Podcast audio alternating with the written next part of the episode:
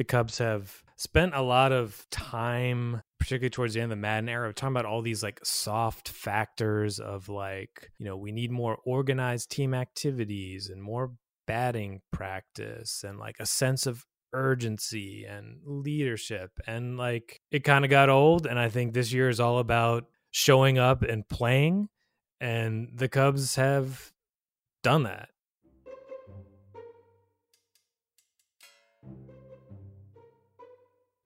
Hello, everybody, and welcome to the best podcast in baseball, brought to you by Closets by Design of St. Louis. I'm St. Louis Post Dispatch baseball writer Derrick Goold, joined this week by senior writer for The Athletic, Patrick Mooney, who covers the Cubs. And I seem, seem like a good reason to catch up with you, Mooney, with the Cardinals coming to town for the second five game set of the season. All 10 games between the Cardinals and the Cubs will be played at Wrigley this season. Is, is that an all an advantage for the Cubs? You think, Patrick?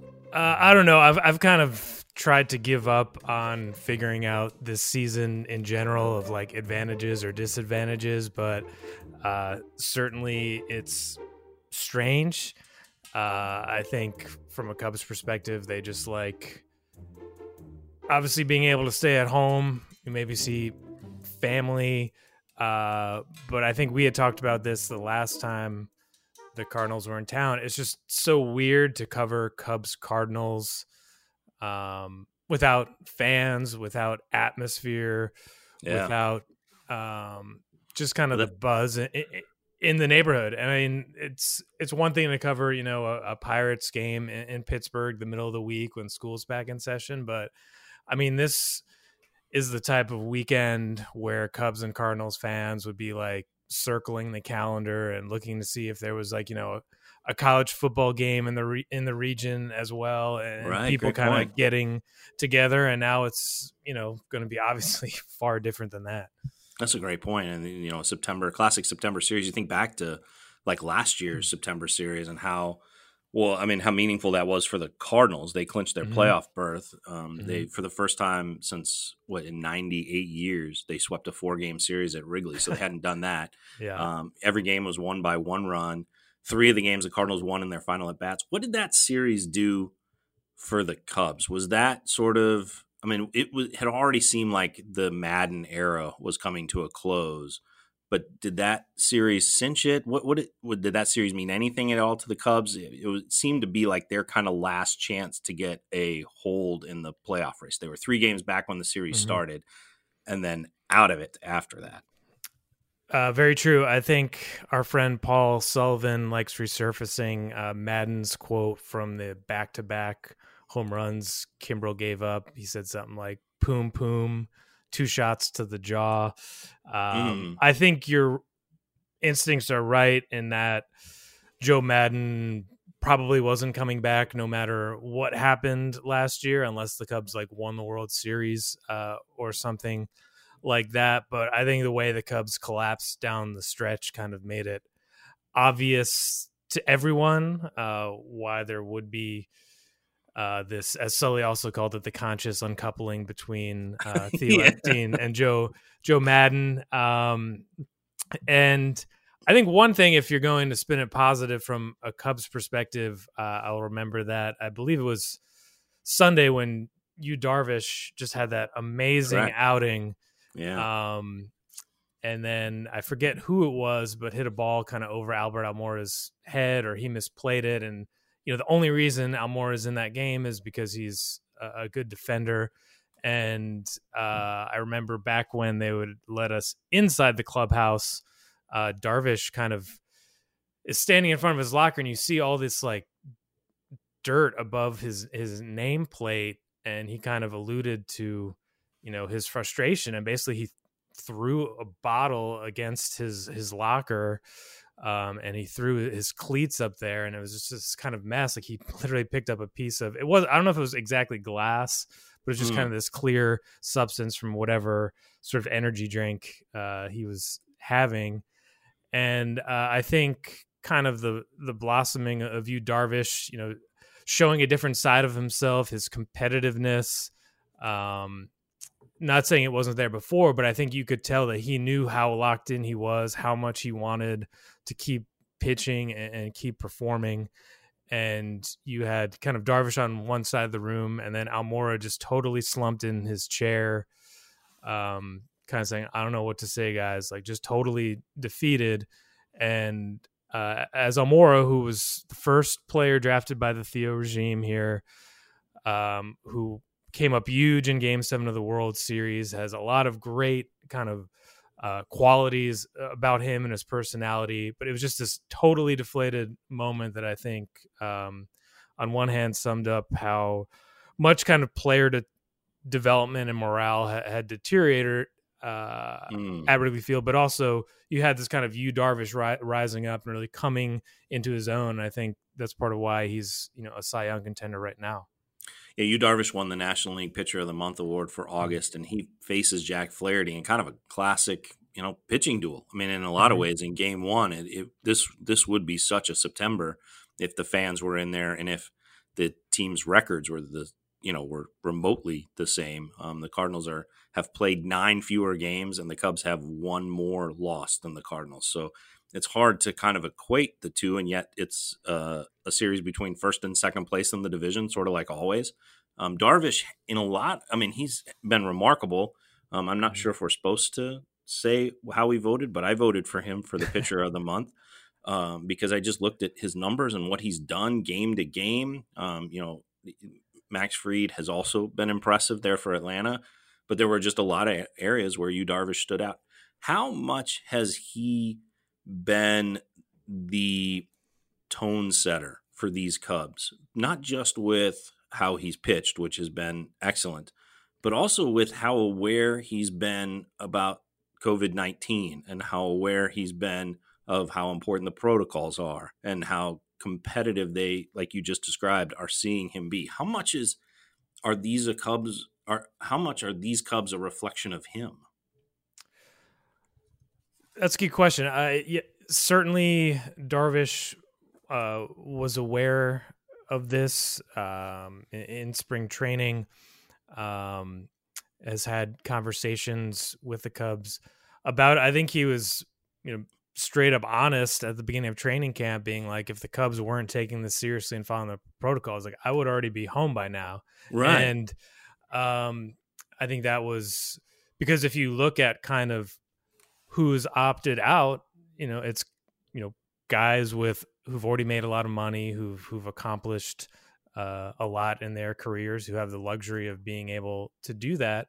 Um, but at the same time, uh, Darvish thinks his team can do something special, and he does love kind of the, the craft of pitching, and he feels really comfortable, even outside the COVID context, just of you know why he signed here. Um, he, I believe, was in St. Louis last year, like maybe two days before you saved that cameraman's life. He was saying how he credited Joe Joe Maddon for how positive he had been throughout uh, all his struggles. Uh, the Cubs have a pretty progressive, uh, you know, player friendly front office uh, mm. as they were working through some things, and um, their pitching infrastructure, which is really going to be tested here over the next uh, couple weeks, has done a good job of maximizing you know guys we've never really heard of or you know guys who had failed kind of somewhere else and they find something new. And in Darvish, you have someone who has kind of this like unlimited array of pitches and curiosity and this willingness to experiment. So it's been a really good good match in that regard.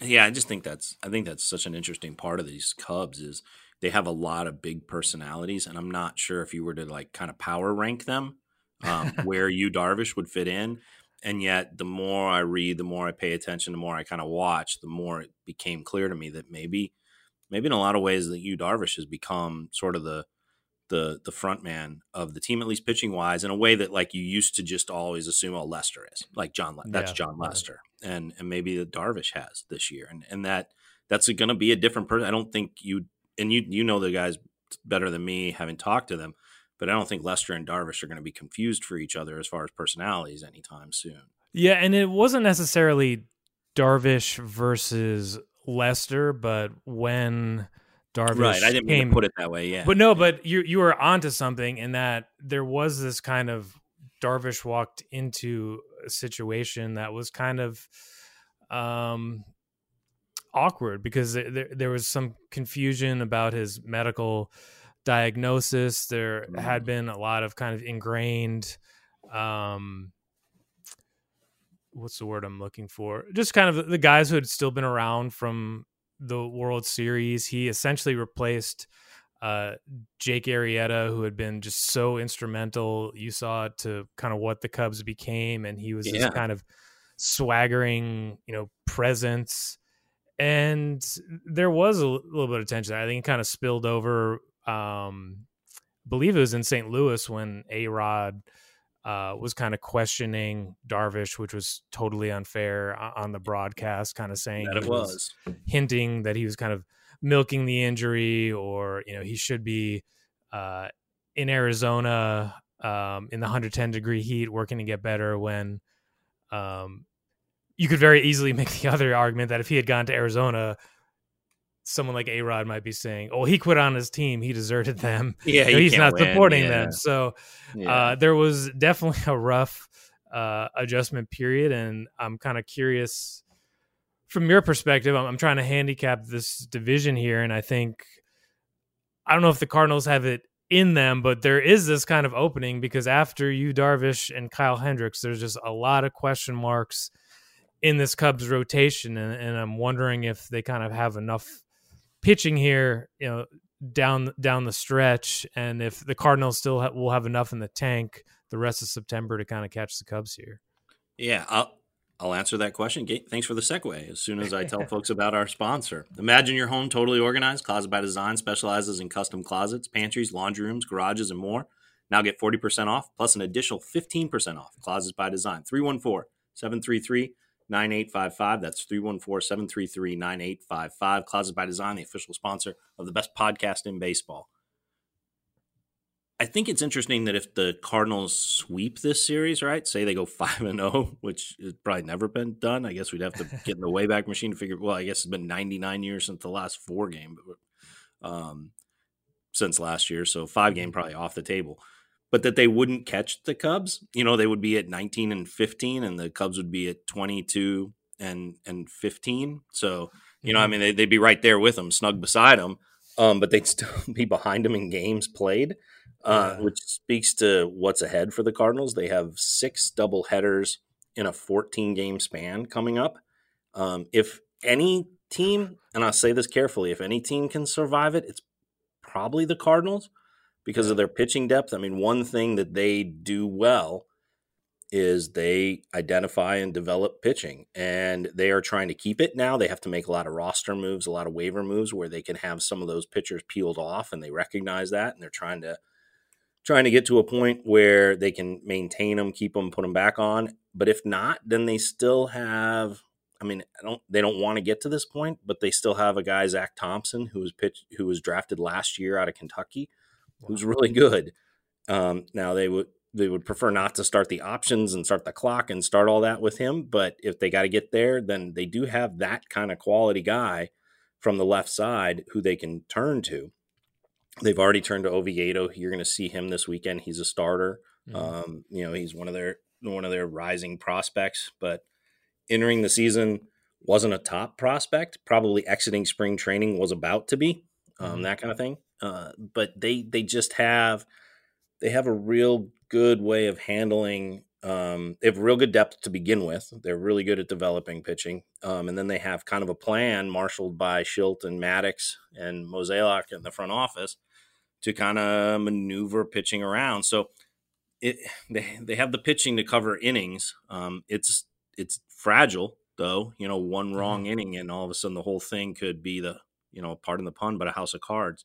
Mm-hmm. Um, but they could pull it off. And what they don't have though is like how do you chew up that many wins to catch the Cubs because the Cubs will still be playing at the same time. Um, yeah. You got to sweep double headers, not split double headers. You got to um, you know, Minnesota's coming to town, and Minnesota is a terror. And now yeah. imagine Minnesota in two seven games, you know, two seven inning games. Um, still getting used to saying that, but that that's four innings fewer against that team to figure out a way to win it. Um, you know, so I'm not sure that the Cardinals. I think the Cardinals want to keep their head above water. They they kind of want to survive, not thrive. Mm-hmm. Um, but they're good enough to survive and get in the playoffs. And then everyone's schedule resets, and yeah. they don't have those double headers.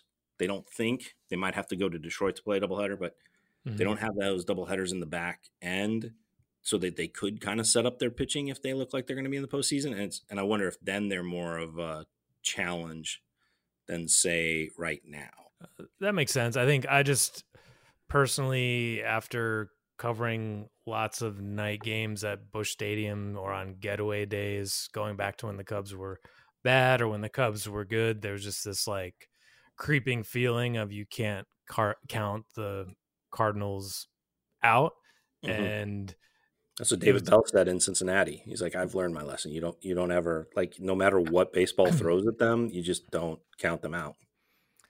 Oh, I'm glad I'm glad he said that because I feel like you know sometimes you just kind of over exaggerate or internalize uh, these feelings when you're kind of on under the gun trying to get out to the airport. Um, but just all the way going back to uh, their, their World Series year there when the Cubs, uh, I think it was a Carlos Marmol meltdown, helped them kind of sneak yeah, into pinch the runner and a wild pitch. Yeah, yeah, exactly. And then uh, I believe the Cubs had their like rookie hazing dress up day a me- like a few minutes after, and I can still Ugh. see the vision of this Cubs coach with like almost literally steam coming out of his ears, and it was such a I don't know symbolic moment for someone who was just beginning to cover the Cubs Cardinals rivalry. Uh, yeah. It's an image that I'll kind of you know never forget there. I was always struck by, and I, I, thought that was really interesting through the years to hear Maddon talk about how the Cubs had to learn to compete against the Cardinals, right? Okay, mm-hmm. and I and I'm, i remember it almost was like his step by step process, and I have no doubt that some of what informed that was his fondness for the Cardinals, his boyhood fondness for the Cardinals. Um, I mean, he holds Bob mm-hmm. Gibson and Stan Musial in such high regard, and always did when when on the rare times he came in as Tampa Bay's manager, and then of course when he came in regularly with the with the Cubs, he he would often tell stories or bring that up, and mm-hmm. um, you know, in his notion there early on was like you got a young Cubs team that intends to be a contender, where you know, but one of the things they have to learn is how to how to defend their home, you know, Wrigley against the the team that owns the division, and that's the Cardinals. And then I remember in St. Louis, he said one of the things the young team has to learn is how to win games here at Busch Stadium, and mm-hmm. we have to, you know, we we have to win games first before we can win a series. And maybe it's win a game here this year, win two games here this year, and learn how to do it so that next year when we're contenders, we win series. And then, you know, then it was the year you know 15 where okay know that you can play toe to toe with them right? Mm-hmm. and then they did um, they knocked them out of the playoffs right? And then in 16 was the whole um, what was it the tony soprano line right? Like the where he, yeah. he was like vigilantes, Tony, vigilantes in the dugout. Um, you know and i i thought that was fascinating because in the course of four years or maybe three years i guess it was three years he had completely flipped the script, right? He had gone from mm-hmm. we're the underdog, the scrappy team that's learning how to beat the team that has the throne, to we can play alongside them and maybe create a coup um, and overtake them, which they did. Mm-hmm. They just didn't mm-hmm. for the division. And then, you know, it was no, now we can paint them as the villains. like, yeah. This is amazing. Um, and I, I just really, I, it's one of the more fascinating, like, kind of long term things that I've covered, um, mm-hmm. just to see that develop. Um, and and I and I was struck by that two days ago when I was talking to Mike Shildt. Well, we all were talking to him on the Zoom and everything. In the back of my head, you know, I'm asking him about like, how do you how do you play all ten games at the Cubs, right? You know, what's that like? Mm-hmm. And they they play it off and everything. And and I got to thinking, like, are they really playing it off, or does this really bother them, or are they just like, are they happy to be playing that kind of thing? And it dawns on me that they've never thought, like, well, we have to learn how to win there. They've never had that thought. Yeah, that's true. they've never even had that conscious idea that, oh, well, we have to figure out how to play against the the first place Cubs and the team that is one of the best in the division. We have to learn how to play. They, they never have that thought. They're just like, eh, yeah. I mean, we've been there, we've won there. You know, yeah, we, we swept that four game series. I mean, they just don't.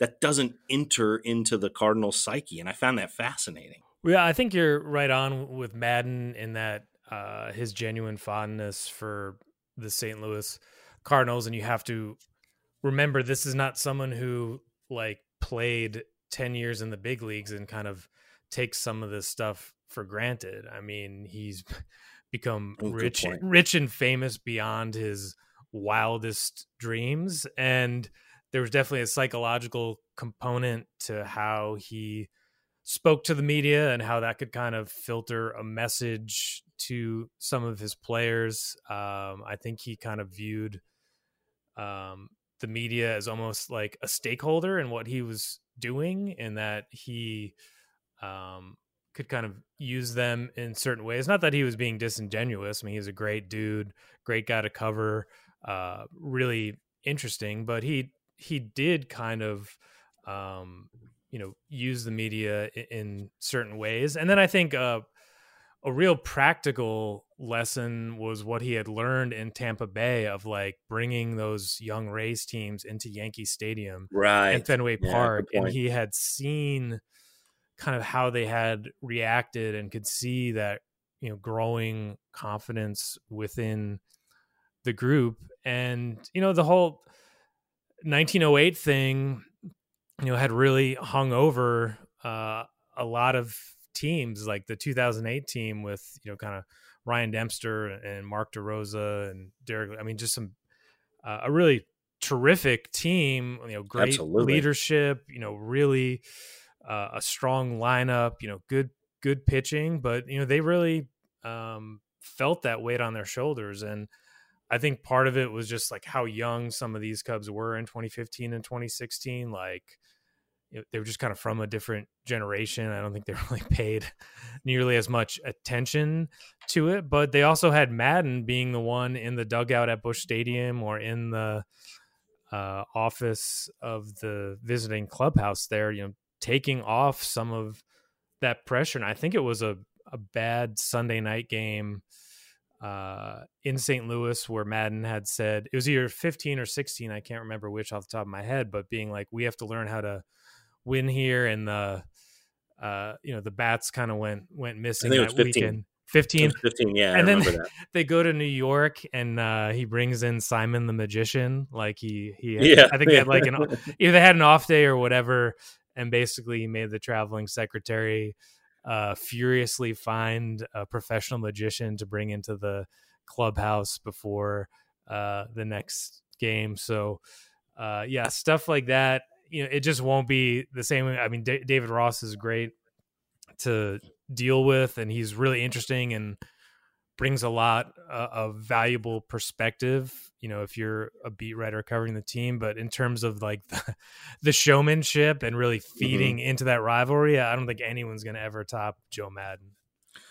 So that's what I wanted to ask you about next was what's the difference between a Ross team and a Maddon team? What are some and you kind of touched on it there. Could you elaborate on on what what are some of the the I guess how the Cubs have changed because their manager has? Yeah, that's a fascinating question. I I really wish we were Zoom is spend, limiting, huh? Yeah, yeah, to spend more time in the clubhouse just kind of uh, observing um, and I think it's really important to not take everything as trashing Joe Maddon, who is a legend uh, in Chicago, who is probably a Hall of Famer, and who is still genuinely liked and respected by the players. Um, mm-hmm. There wasn't, um, but certainly, you know, the fact that Ross played in the big leagues for as long as he did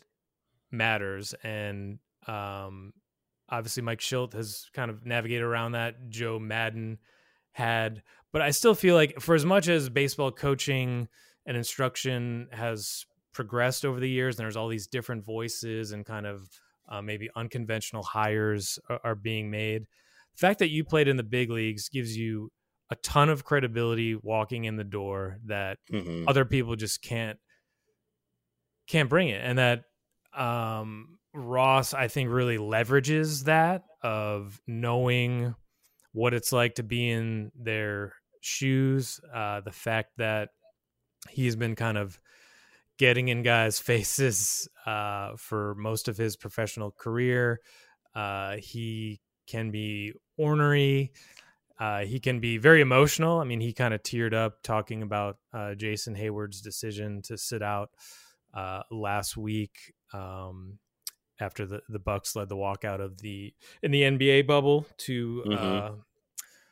uh, protest police brutality and systemic racism. So he's he, there's a lot of dimensions to him, and I think you know some of the stuff he says you know could be very similar to Joe. It's just like you know different voice, new message, and the Cubs had been kind of boxed in in terms of the budget that was given to baseball operations and kind of the fortunes of where some of these players were in their career that is they didn't have a ton of trade value like the, the, cubs didn't have that many cards to play from the end of last season into this season and changing the manager was one and i think it's been really well received within the organization i mean ross has um, one he didn't need this job he didn't have to take it he kind of took a risk in um, signing on, and he's really immersed himself in the organization. You know, throughout the off season, you know, spending weeks and weeks at the Wrigley Field office building, meeting with R and D. Uh, it continued through the shutdown of you know running simulated games, and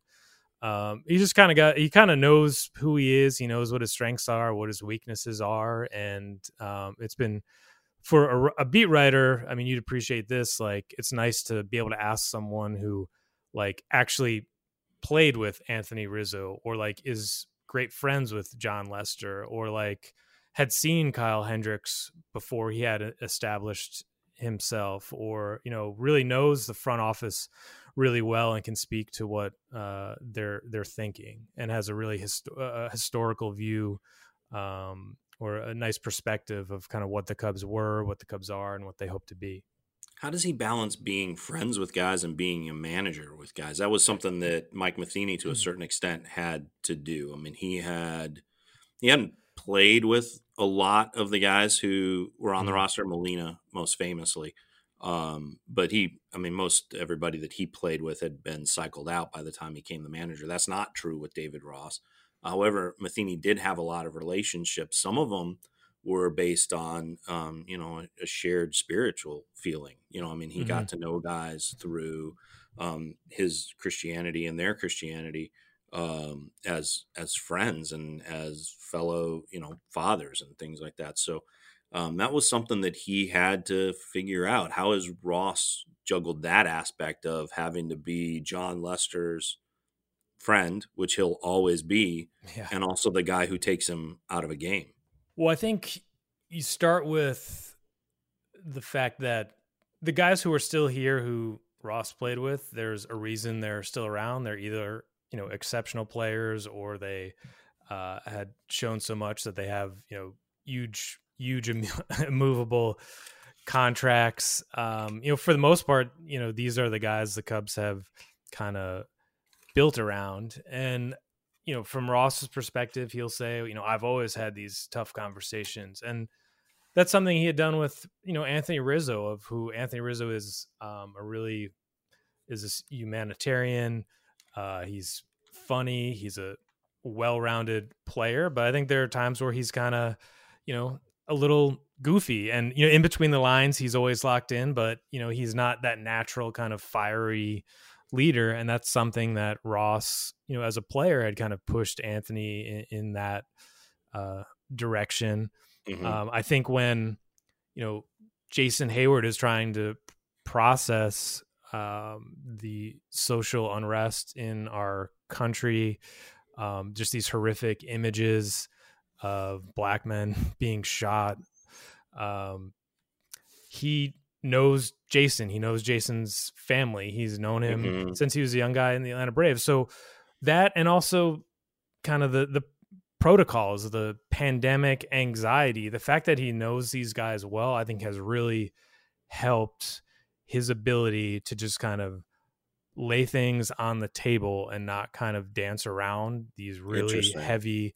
issues like when they kind of, one of their first meetings at Wrigley training camp, you know, he uh, called out Craig Kimbrel and um, mentioned his daughter who had gone through multiple heart procedures, and he could he wanted to make that point of what you do uh, outside the stadium doesn't just affect you or even the guys in the clubhouse. It is this kind of ecosystem of people who are dependent on you following these protocols and making good, responsible decisions. And I'm not sure if he'd be able to do that if he hadn't, you know, played with Kimbrel and had such a strong relationship with him. That's interesting. Well, or it wouldn't have carried as much gravity. It would have just True, been yeah. an example. It wouldn't have been a like a personal plea, right? Yeah, like he exactly. he made the plea that Kimbrel wouldn't, right? I mean, that's yeah, exactly that's kind of yeah, what he did. yeah. That's fascinating. You know, I, I mean, it, that that that is that's remarkable, and it kind of speaks to maybe what you know. Obviously, the Cubs couldn't have guessed that this 2020 season would be like this, but sort of. But it does speak to the the guy that they wanted in that spot um, for this team which kind of leads me to the question is like is dave ross a good manager for this team right now when it's winning and it has these players? How is he going to be as a manager of a team that struggles that is remade? Because that's on the horizon for the cubs right? Yeah, that's a good question. I think it almost doesn't matter what we think or what type of team it is, in that there was this kind of audience of one, Theo Epstein, who had seen this for David Ross for years, that he thought he was going to be the next great manager in baseball. We have no idea if that's true or not. We don't really know what's coming around the corner, but Theo really uh, believed in his leadership skills. Um, he constantly referenced this idea of tough love and being able to have the tough conversations, and that's what Rossi's been doing, uh, you know, for his whole career. And you know, I think it's you know, you've kind of seen it in St. Louis or really across the game of uh, the kind of Tony La Russa, Lou Piniella, even Joe Maddon to a certain extent. Like those guys are kind of disappearing in terms of the Mhm. manager being this like omnipresent figure figure in the organization. It's really is more of a a middle manager and someone who can collaborate, and that is something that uh, David Ross has shown kind of a, a willingness or an eagerness uh, to do. And you know, I think if I have my math right, I mean, he technically is under contract longer than Theo, and I think what you're getting at is kind of the you know biggest question around the Cubs is like, what does Theo do after 2021? Personally, does he stay on or not? And then how do you kind of rebuild this team that has some you know superstar players about to become free agents? You have a kind of bottom tier farm system. Uh, you have a pitching pipeline that has produced zero impact draft and developed pitchers since 2012, uh, and then just the, unbelievable the whole uh, the whole business model of of Wrigley Field and the satellite businesses, which are all built around mass gatherings. And right now, we don't know what tw- 2021 will look like, uh, if there will be a vaccine or therapeutics or kind of you know mass scale rapid testing. And the Cubs have already felt this. It was last week when they began laying off people in their baseball operations department. Um, You know, double digit numbers. We are talking about scouts. Uh, I think it was at least 20 in player development. It hit international operations. And so these are people who helped, you know, bring the World Series trophy to Chicago.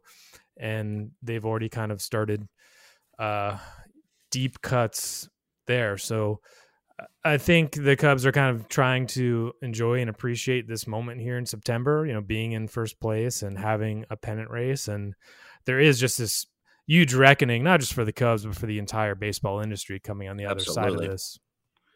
Yeah, it- earlier in this in this summer, you know, I had uh, I believe it was Gordo Gordon Wittenmyer, who was with the Sun Times at the time, and now has gone to fame and fortune in TV. right? Um, and uh, and I just yelling asked, at screens. well, that hasn't changed. It's just that now people have to listen to him. He used to just yell at his own TV, computer screen. Uh, the he's never going to listen to this, so um, but the question I asked him was, and you know, it, it's almost like you just uh, detailed the lattice work behind the question. Is that if the Cubs were at a fragile point? I thought I wondered if they if that word described them. You know, just this this stretch of time, not just this season, but sort of this wraparound into next year. If they were at a fragile point, just because of those finances. I mean, here's a team that was going to launch its own network this year and did, mm-hmm. um, but amidst a pandemic, and that's a lot of investment up front, a lot of capital investment up front for a return on the back end that now is different than they could have calculated, right? Yeah, I think fragile is a great word to describe it. I would hedge it just in this sense that the Cubs will say essentially every major league baseball team, certainly the biggest ones, are trying to do what the Cubs do. So it's not like the Cubs are kind of out on an island with this idea. I mean, you see what Ballpark Village has become sure in St. Louis. I think there's an acknowledgement that this is just going to be a bad year for their new TV network. There's no possible way it could live up to uh, their best case projections. Uh, they had done it with the idea of wanting to control their own destiny. That was kind of an idea that drove them to buy up all these rooftop buildings around the stadium and not really knowing where um, kind of consumer habits and the future of TV would be going. They wanted to kind of have it all under one roof instead of uh, divvying it up with the White Sox, Blackhawks, and Bulls. And mm-hmm. so um, I think you can also see too, like this is going back to the kind of labor negotiations in, in the return to play uh, agreement. Like the teams always have way more levers to pull than the individual players and that's why i always felt that it was you know so disingenuous about how some of these uh, salary structures were presented to the people who'd be taking the actual risks on the field absolutely and you saw it you know basically the week after these um this slashing of baseball operations and only uh, I think it was three days after Jed Hoyer on a Zoom with us uh, right after the trade deadline saying, you know, this was not an area where we'd be chasing, uh, you know, kind of big ticket items or adding a lot of money because of uh, our COVID financials. You have the Cubs, you know, announcing this sports book that they're going to build in Wrigley and this, you know, Darren Rovell breaking news, all caps, uh, deal with DraftKings. And so I think the Cubs have over time demonstrated a capacity, no matter uh, how bad the team is, no matter how repulsive some of their off the field uh, actions or beliefs may be, they find a way to make tons and tons of money. And so it'll probably, I think they'll find a way, but I think the on field product, uh, I think Theo and Jed are going to have to. Um, get on a hot streak. You know, if they're going to kind of reshape this team uh, on the fly without like a deep uh, rebuild, or just you know spend money on the guys who've done it before in Chicago instead of kind of guessing on whether or not right. guys can keep, handle Wrigley Field. You know, actually sign Chris, Kris Bryant. Bryant, sign Javi yeah. Baez, develop some pitchers, ride out well, that won't happen. Darvish. Yeah, but um, yeah, I think they're not they're not the only one in that boat of being like like oh no, like everything we thought about this industry might be like collapsing in front of our eyes. Uh, I do want to ask you about this year's team, but I but you touched on something that I thought was fascinating about this trade deadline is in through the through the kind of telescope of the negotiations where it was like, well, there isn't any revenue coming in. We have to be aware of every single cost. They have to share the players have to share the burden of this mm-hmm. cost. We're not going to have any fans in, you know, and it, I mean, and it does look like they're going to go the whole season without selling a single ticket, with the mm-hmm. exception of say like rooftop viewing or ballpark viewing, yeah. um, which is some revenue for the teams.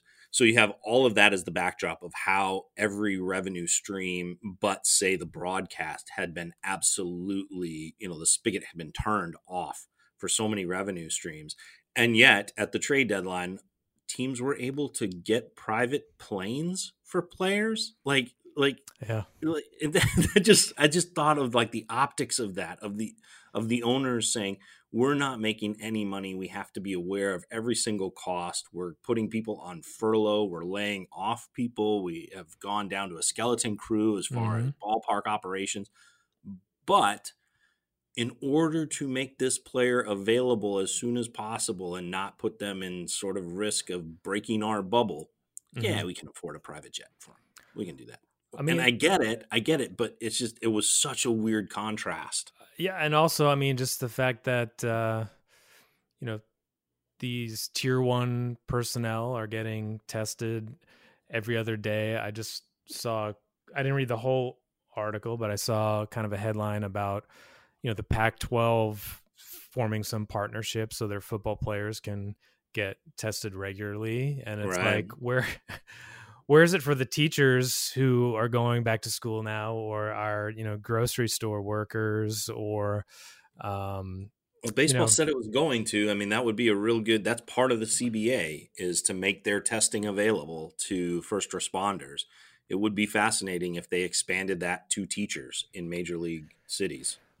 Yeah i think all of this has required and uh, we talked about this last time at wrigley field and uh, you've done a great job of detailing kind of all the dimensions to this season and how how do you balance like you know Jack Flaherty threw six innings and allowed two runs and like you know um, the offense is kind of struggling at this point versus you know all of these heavy real world issues that are not just us projecting it it's literally what they're talking about in the clubhouse it is literally right. part of their day-to-day routine whether it's you know covid or some of these uh, social issues the kind of economic strains that are certainly felt by you know uh, people who are I don't know exactly about each alternate site, but if the people on the alternate site are still have their jobs across baseball, they know that their colleagues are getting whacked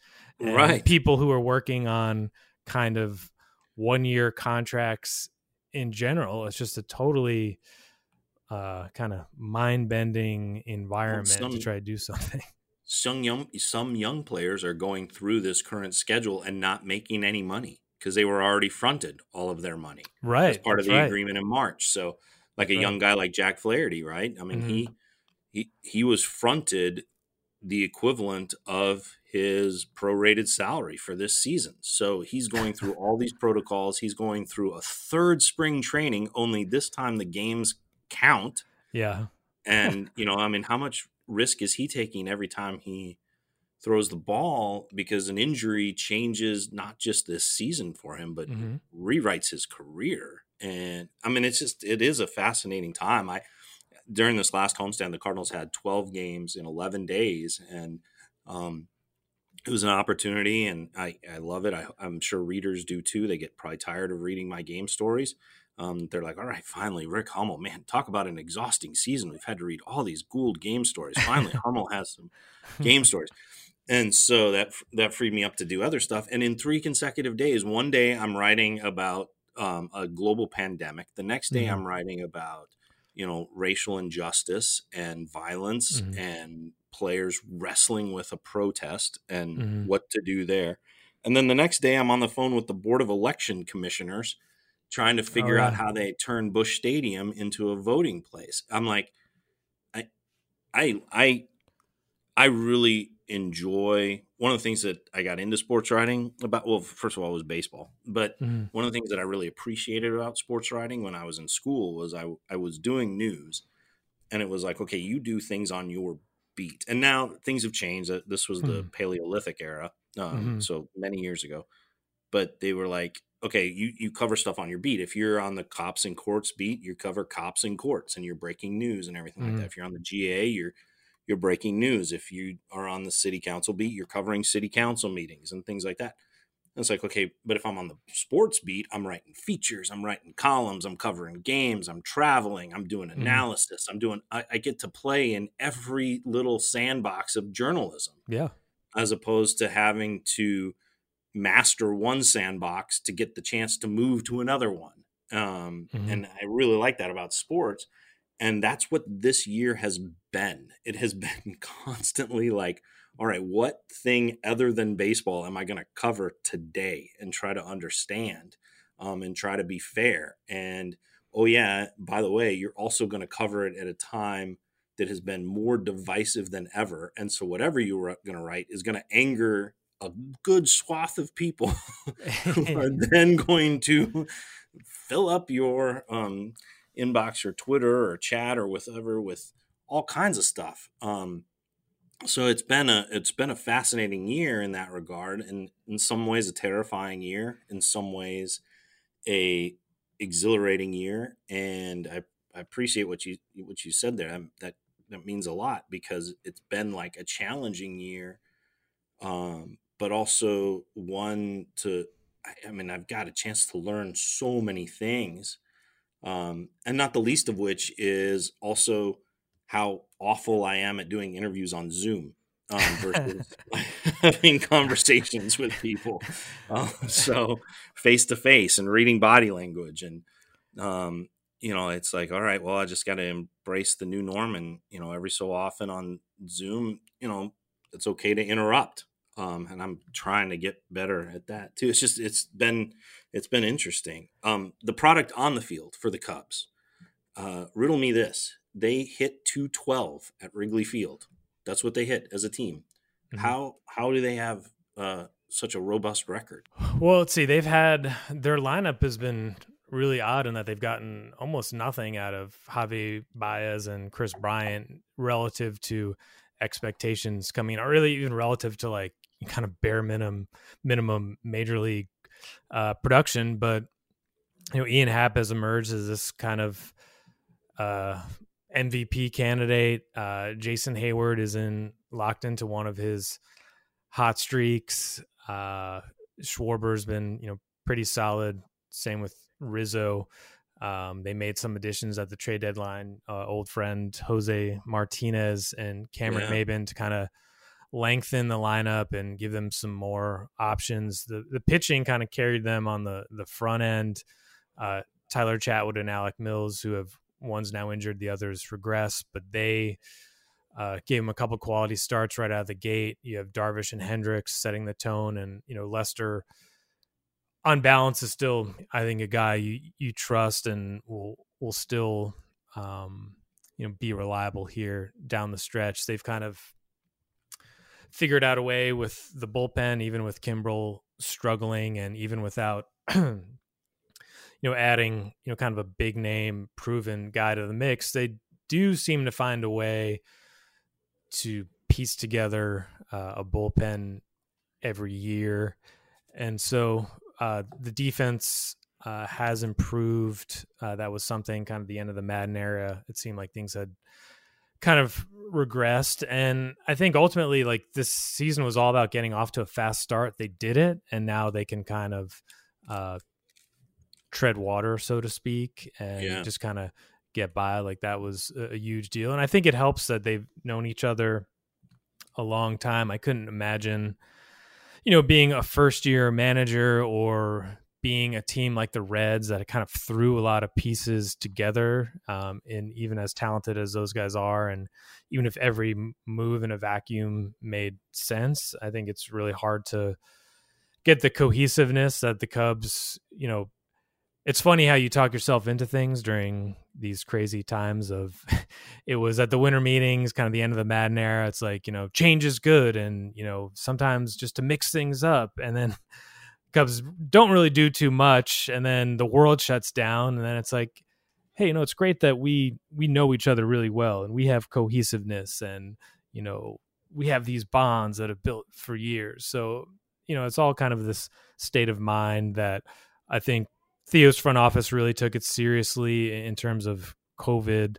Mhm. Um, Ross um, really brings a lot of people skills and energy and positivity to it. And, you know, the Cubs, I feel like we've seen them so long that sometimes you start to see the the shortcomings more than the the talent. And I think that's kind of the nature of watching a team every day. But I think when you take a step back, um, and certainly looking across the National League right now, I mean, outside of the Dodgers, there aren't any like super teams, and so right. um, yeah, it's kind of kind of where they're at. It's you brought up COVID protocols. I should mention that we are recording this from different places. Um, we're in the same city, but we're apart. Um, you're at your place. I'm at my hotel. I'm not allowed to really go anywhere but the hotel and the ballpark, so I'm sticking to um, the the city policies and doing everything possible there. Just as you are, we're not doing this in person. We're not. Uh, we're we're seated um, at a social distance of several miles. yes, yes, yes, okay. yes. So I should. I, I, always forget that I should mention that. Just to, I'm in undisclosed location, not too far from Wrigley Field. So I am at a disclosed location, right along uh, the Marina Towers. So I basically oh, nice, look nice. out my window to a Wilco album. Oh, right. That's oh, nice, nice. Yeah. Um, so yeah, that's that's pretty nice. Um, but I but I don't go anywhere. Like I can't. I have to get everything takeout and follow all the rules and try to find places. It's been so, it's been interesting because I try to find places that like okay, do you have a window where I can just stay on the street and order and pick stuff up, and that's or or delivery or things like that. So I've, I've learned a new side of Chicago, which has been interesting. One of the players said, you know, Chicago's a great day, great, great place to have an off day, and it is because you can go exploring, and we can't do any of that here, you know, this time around. So yeah. it is part of that. What? So, I mean, how the Cubs' record is really good. Um, and as you mentioned, the Dodgers have as many wins as the Cardinals have played games. So the Dodgers are really good. The Padres are super fun to watch yeah. um, and could be really good.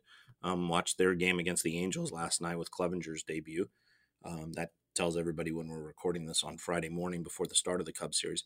But are the Cubs like they have a good record, but are they a good team? Yeah, I think you know you kind of got to go off the record here. I think the Cubs have spent a lot of time particularly towards the end of the Maddon era, talking about all these like soft factors of like, you know, we need more organized team activities and more batting practice and like a sense of urgency and leadership. And like it kind of got old and i think this year is all about uh showing up and playing and the cubs have done that you know? I think and while someone like Ian Happ is kind of, you know, maybe beyond their expectations. There's a lot of guys who have done it in the league for years. I mean, there's still um I think it's about 8 8 guys who were on that 2016 World Series team. You have guys who've won uh in other places and, you know, while they're not a perfect team or like a wire to wire dominating team, I think there's certainly enough there to get to October and like be interesting. And you know, who knows what's gonna happen by that point? What a bubble uh, would look like. But I think you got to give you got to give them credit for whether it was like you know on the road finding hotels with big open outdoor spaces that could function mm-hmm. as like player lounges to kind of the way certain players like Darvish and Hendricks, you know, stayed on these really good throwing routines in Arizona during the shutdown to you know someone like Anthony Rizzo uh, kind of realizing the uh, window is closing here and like Cubs hitters had these like Zoom meetings during the shutdown like breaking down episodes of the last dance. Not saying that they're a dynasty like the Bulls were, but you know they know Chicago, they know the market here. Um, mm-hmm. It was kind of, you know, a little, you know, it's not like they totally grew up with Jordan the same way that maybe you or I did. Um, so it was like interesting in that regard, and just the idea of kind of history and legacy. I think that certainly has you know kind of factored in here too, and I think there's reasons to think that they could get better. Like I don't think Javi Baez and Kris Bryant are like, you know, 600 OPS hitters. And, you know, I think we criticize, you know, Jed Theo and, you know, you point to this free agent or that free agent. but the body of work over time, you know, is pretty good. And mm-hmm. I think that's probably the biggest difference. They got a ring. Yeah, I think if you look at how much the Cubs Cardinals rivalry has changed, I think it's gone from uh, this kind of sense of dread to now where you know you Cubs kind of threw their hands up in the air last year, but it was still they were still in playoff contention until the final weekend of September. And like if that's your down season, if that's like your reckoning, that's you know a, a pretty good uh, overall body of work. I find it interesting that you mentioned earlier that the the Cubs have not had a significant pitcher that they've developed internally that they've been able to then deploy into this mm-hmm. rivalry. Mm-hmm whereas the Cubs are facing a five game series where they will face Flaherty, Hudson, and mm-hmm. Oviedo, three play, three pitchers who the Cardinals have developed, and that's sort of been their calling card. You hit on the last question that I wanted to ask you. Um, you even used the phrase, and I I wondered if you know, given you know, sort of that backdrop of of what you know the the Bulls documentary and just the attention that brought to such a remarkable time in Chicago sports, um, mm-hmm. such a remarkable collection of players. Um, certainly, you know the, that the the same kind of thing in 05 with the Sox. To, mm-hmm. For one side of the city, that was a magical team to to bring a championship to that side for the first time in a long time. Um, and then, of course, what the Cubs did in 2016. Is this the last dance of the Cubs, or is 2021, or you know, is it going to go on for a while? Yeah, that's a great question. I'm I'm wondering if the the way the budget looks for next year and kind of the way the trade market maybe shrinks um, and as naturally risk averse front offices kind of retrench and kind of use COVID maybe as an excuse to not really go all in. I, I'm wondering if they kind of roll the same team back out for next year in a lot of ways. And I think they could do that. They could tell themselves that, you know, it looked and felt different at the end of last year, that the Cubs are uh, this chirpy, obnoxious team by their own admission in the dugout. And they had really talked about energy as something that had been lacking uh, this kind of World Series hangover that seemed to last for seasons. Mm-hmm. And um, I don't think it's unrealistic to think um, we see a lot of the same group uh, next year, and that I think maybe a fuller appreciation of how great that 2016 team was. I mean, until uh, the last couple weeks, the Cubs hadn't really replaced Dexter Fowler, and Ian Happ, you know, uh, wasn't necessarily cemented as the everyday center fielder, you know, coming into this year. He kind of earned that. Uh, you had someone like Jorge Soler who would hit almost like 50 homers a couple years later as this kind of like part-time player. You had Ben Zobrist at the height of his World Series MVP powers. Uh, Jake Arrieta yeah. coming off a Cy Young Award season, getting uh, Aroldis Chapman. Like that was just a really dynamic, versatile team. And I think we all one, the Cubs had sold everyone this idea of it's not about you know 1908, it's about winning multiple World Series, and mm-hmm. um, that's something you know they have to say when they're charging uh, the you know high ticket prices when they're losing 100 games and writing off multiple seasons. But I think that's kind of where the game, you know, has been heading of just always focusing on what's next and always valuing the future and talking about runways and windows when what they did is really, really hard.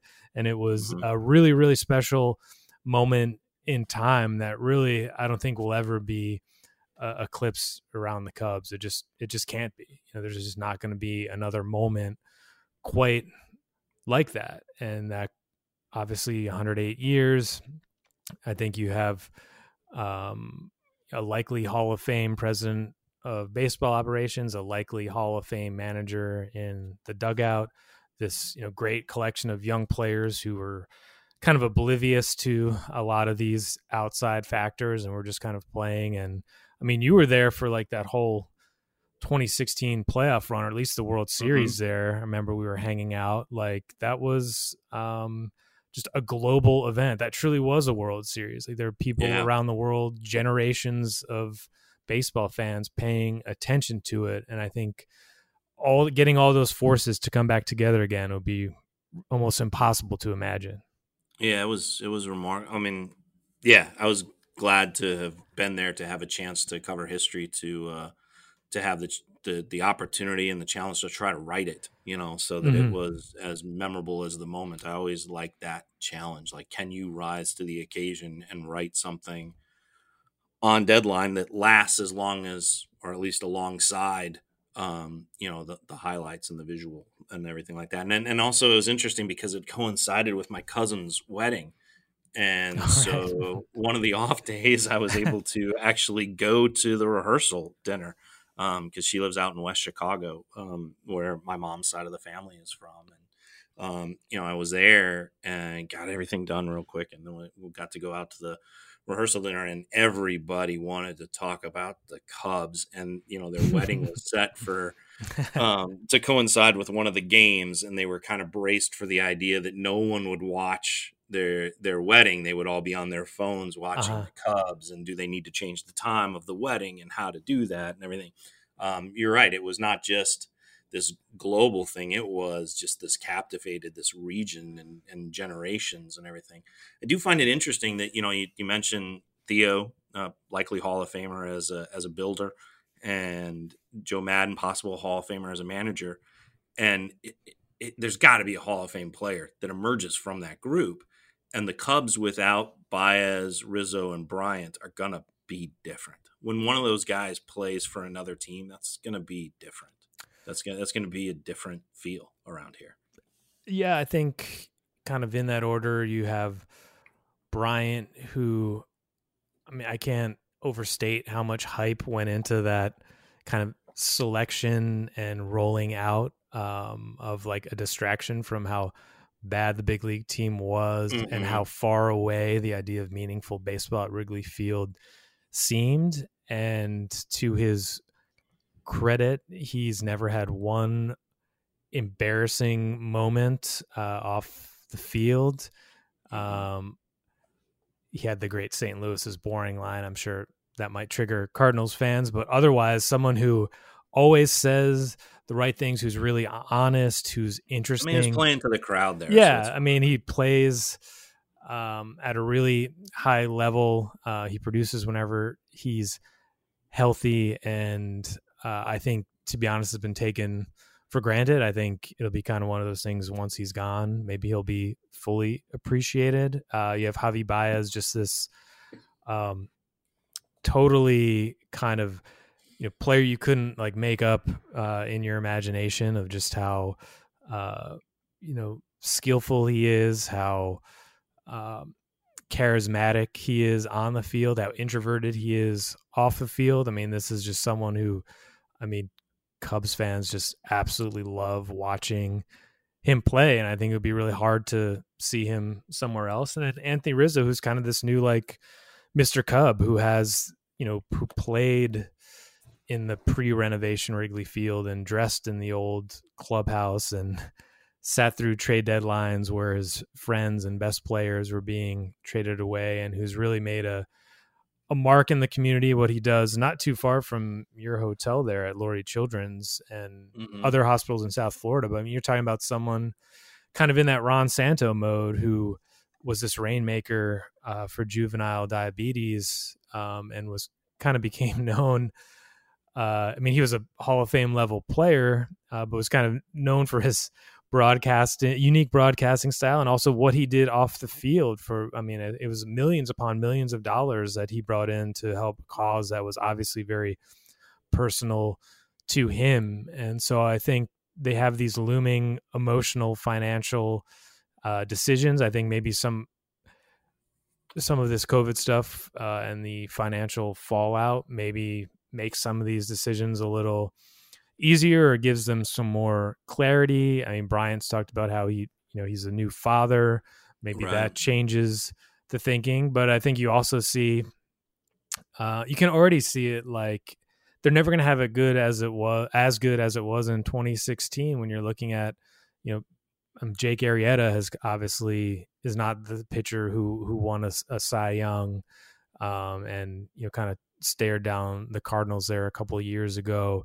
Um, mm-hmm. I think the Angel, I think Joe Maddon landed in the great place for him, but the Angels are one of the worst teams in the league yeah. right now and are going to have to figure out how to maximize uh, Trout and, and, and, Ohtani over the next couple of years. That's not going to and be Rendon. easy. And Rendon.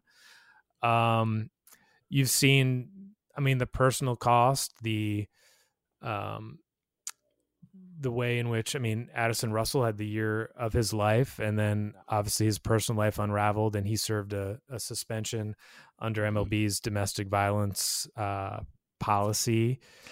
Uh, I'm just thinking around the diamond. You have guys who've who are kind of out of the game uh, already, whether it's Miguel Montero, uh, you know, Jason Hammel, some of these uh, Jon Lester's nearing uh, the end here. So, um, yeah, I don't, Last Dance. I, I don't know. I, I think we'll probably see some of the band uh, back together, but knowing how Theo operates, I also can't rule out the possibility of just like an off season where they kind of you know maybe blow it up and just say we need to go in a, a d- different direction for a, a lot of reasons. That's Patrick Mooney, senior writer for the Athletic. Thank you very much for joining me. Mooney, I appreciate it. Uh, I have to say, though, I, I, am a little disappointed in the chirping from the Cubs press box. I mean, we are we have a little folding table down on the concourse. Mm-hmm. I mean, we we're we're really the visiting writers are ripe for some really good chirping and some some some uh, some heckling from the press box, and you guys just don't deliver. What's up with that? Uh, I mean, we could certainly make that happen. Uh, I will say, it's just obviously not the same. I mean, it's hard. Like, it's just you know, you don't want to taunt me on deadline. Write faster, fewer gerunds. well, you know, we just.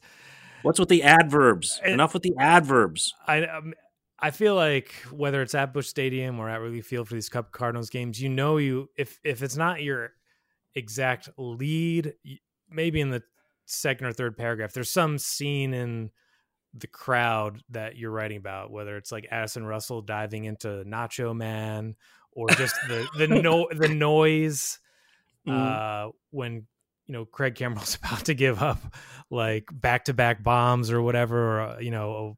Uh, a huge home run that like leaves the stadium like the crowd the fans the energy uh the interaction with you know, visiting writers to kind of get a sense of where the other team is at. You know, it's really it's gone. It's hard. It's certainly missed, and you know, hopefully uh, by next season we can do that, and we can you know uh, go to a place like Jack Patrick's after the game, or Absolutely. whatever around Wrigley, and like all these things. The tra- well, the travel is obviously a grind.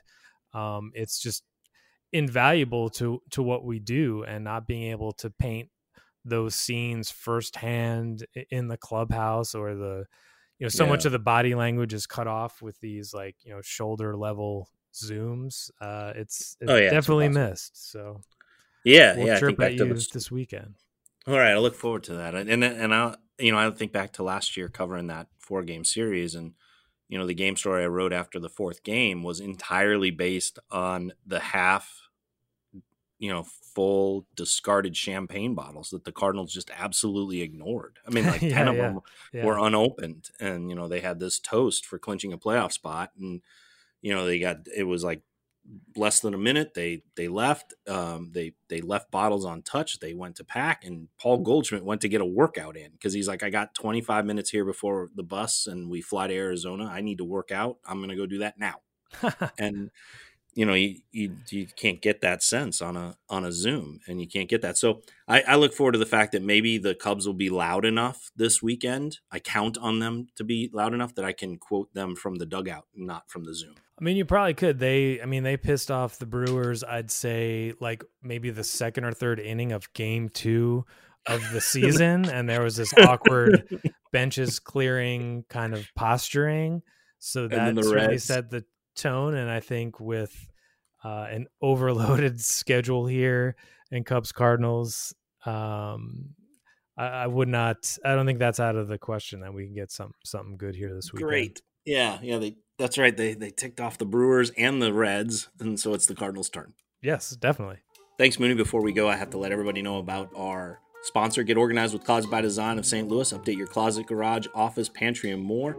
Call 1 800 by Design. That's 1 800 B Y D E S I G N. 1 800 by Design. Closet by Design of St. Louis, the official sponsor of the best podcast in ba- baseball. You can find all of Patrick Mooney's work at The Athletic.